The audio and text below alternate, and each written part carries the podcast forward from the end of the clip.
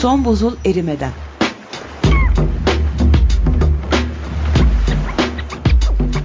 Küresel iklim değişikliğinin bilimsel gerçekleri üzerine.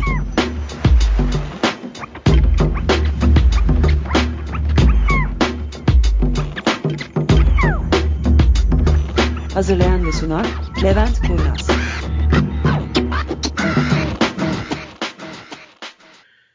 Küresel kuzey ekonomik gelişmesini tamamladıktan sonra çevre konularına çok daha fazla önem vermeye başladı. 1972 yılı nereye kadar büyüyebiliriz sorusunun ortaya atıldığı ilk seneydi. Buna verilen cevap çok da iç açıcı olmadığından çevre konusundaki araştırmalar ve buna bağlı endişeler de zaman içerisinde arttı. 1992 yılında dünya devletleri Rio'da toplanarak önemli kabul ettikleri üç sorunu biyoçeşitliliğin kaybı, çölleşme ve iklim değişikliği sorunlarına çözüm olacak anlaşmalar imzaladılar ya da imzalama çabasına başladılar. Ülkemiz de bu anlaşmaların tümüne taraf oldu. Bu anlaşmaların tümü ve özellikle de Birleşmiş Milletler İklim Değişikliği Çerçeve Sözleşmesi, ülkelerin dünyanın atmosferini korumak bakımından ciddi adım atmaları gerektiğini söylüyordu. Bu adımların ilk olarak gelişmiş ülkeler tarafından atılmasının öngörüldüğü Kyoto Protokolü 1997 yılında imzalandı. Özellikle Avrupa Birliği üyeleri bu protokol ile sera gazı salımlarını ciddi ölçüde sınırlamayı kabul ettiler. İleri teknolojiler açısından rekabet içinde olabilecekleri ABD ve Japonya'da bu protokol çerçevesinde yer aldıklarından bu Avrupa Birliği için önemli bir sorun teşkil etmedi.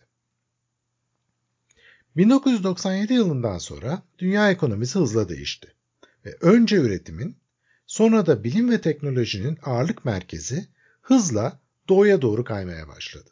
İklim açısından atılması gereken ikinci adımda küresel kuzeydeki ülkeler başta Çin olmak üzere doğuda gelişmekte olan tüm ekonomilerin de yeni bir iklim anlaşmasının parçası olmaları gerektiğini şart koşunca yeni bir iklim anlaşmasının çıkması son derece güçleşti. Sonunda oluşturulan Paris Anlaşması da iklim hedeflerine ulaşma konusunda Avrupa Birliği'ne üye ülkeler dışında son derece yetersiz bir çaba içerdi. Bugün biz hariç neredeyse tüm ülkeler Paris İklim Anlaşması'nın kapsadığı rejim içerisinde ekonomilerini çalıştırıyorlar. Ancak bu noktada 2030 yılına kadar sera gazı salımlarını %55 azaltmayı kabul eden Avrupa Birliği açısından önemli bir rekabet dezavantajı yaratıyor.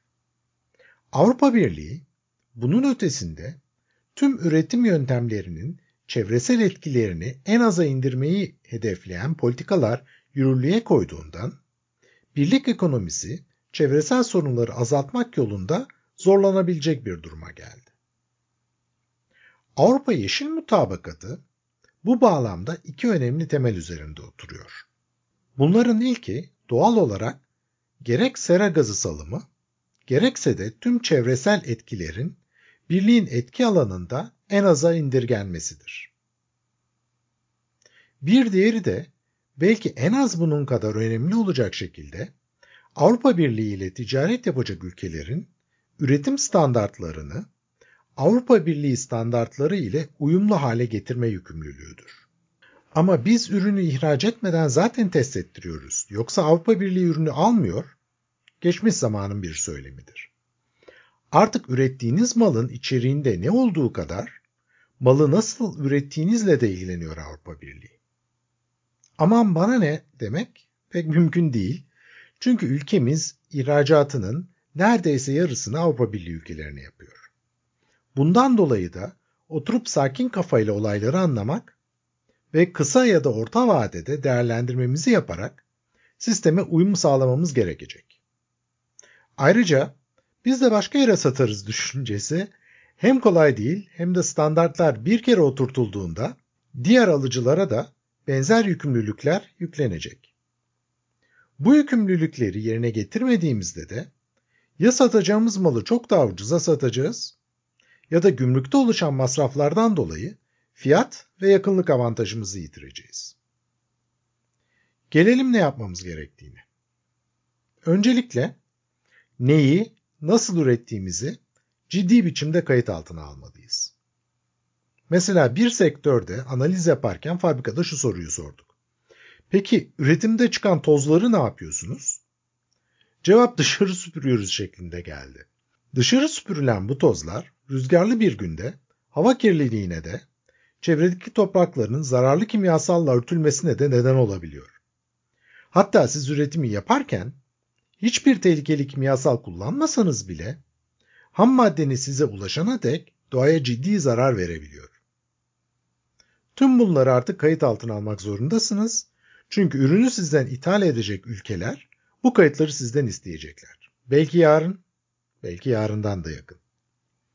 Bu bilgileri sağlamanın doğru yolu tüm üretiminiz için bir yaşam döngüsü analizi yapmaktır. Ürettiğiniz fındık da olabilir yazılımda. Hatta bir hukuk firması bile olabilirsiniz. Ne olursa olsun hepimizin bir çevresel ayak izi var artık.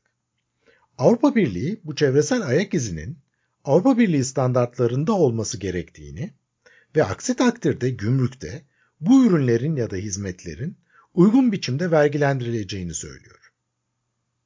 Avrupa Birliği bu vergilendirmenin nasıl yapılacağını daha yönetmeliklerle belirlemiş değil. Ama kısa vadede belirleneceğine hiç şüpheniz olmasın.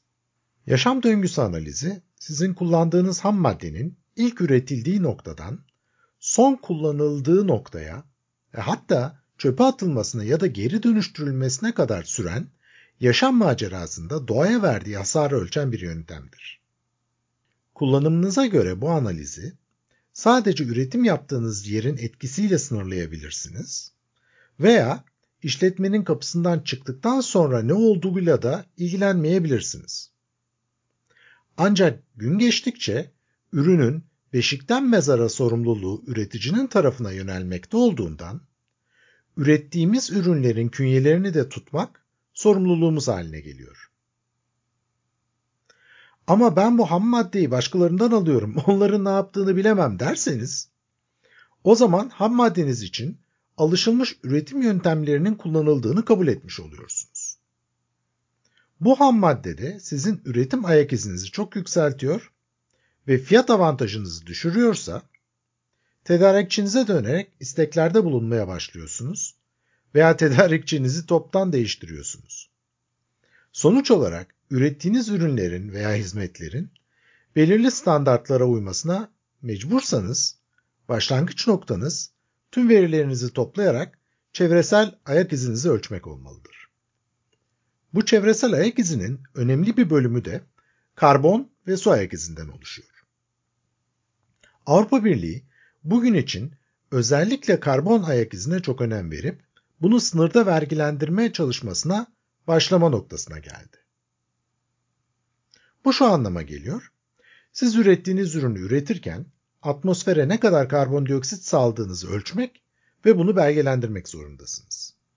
Siz yapmazsanız bunu Avrupa Birliği sizin yerinize yaparak sınırda sizin için bir karbon vergisi belirleyecek ve ihracat yapmak için o vergiyi Avrupa Birliği'ne ödemek zorunda kalacaksınız. Bu sınırda karbon vergisi öncelikli olarak ağır sanayi ürünlerine uygulanacak ve zaman içerisinde diğer tüm ürünleri kapsar hale gelecek. Bunu engellemenin hiçbir yolu veya yöntemi yok. Ancak etkisini azaltabilirsiniz. Bunun için de sadece ürününüzü değil, üretiminizi de Avrupa Birliği standartlarına uygun hale getirmeniz gerekecek. Yalnız iş bununla da bitmiyor. Çünkü ülkemiz ne karbon salımlarını azaltmayı öngören Paris Anlaşması'nı onayladı ne de karbon salımları konusunda bir yaptırım uyguluyor. Bundan dolayı da en kısa vadede Paris Anlaşması'nı yürürlüğe koymamız gerekiyor. Aksi takdirde sınırda karbon vergisi ödesek bile Avrupa Birliği'ne ihracat yapamaz duruma gelebiliriz. Ama olay bununla da bitmeyecek. Eğer biz ülkemizde Avrupa Birliği seviyesine uygun bir karbon vergisini kullanıma geçirmeyecek olursak, bu vergi sınırda gene de Avrupa Birliği'ne verilecek. Çoğu firma şimdiden bu sınırda vergilendirme sisteminin kendilerine getireceği yükü ve rekabet avantajı kaybını hesap etmeye başlamış durumda. Bunu az da olsa düzeltebilmemiz mümkün. İşe de üretim yapış şeklimizle başlamamız gerekiyor. Görüşmek üzere.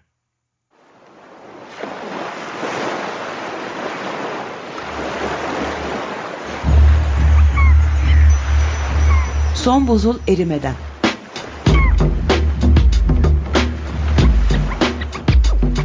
Küresel iklim değişikliğinin bilimsel gerçekleri üzerine.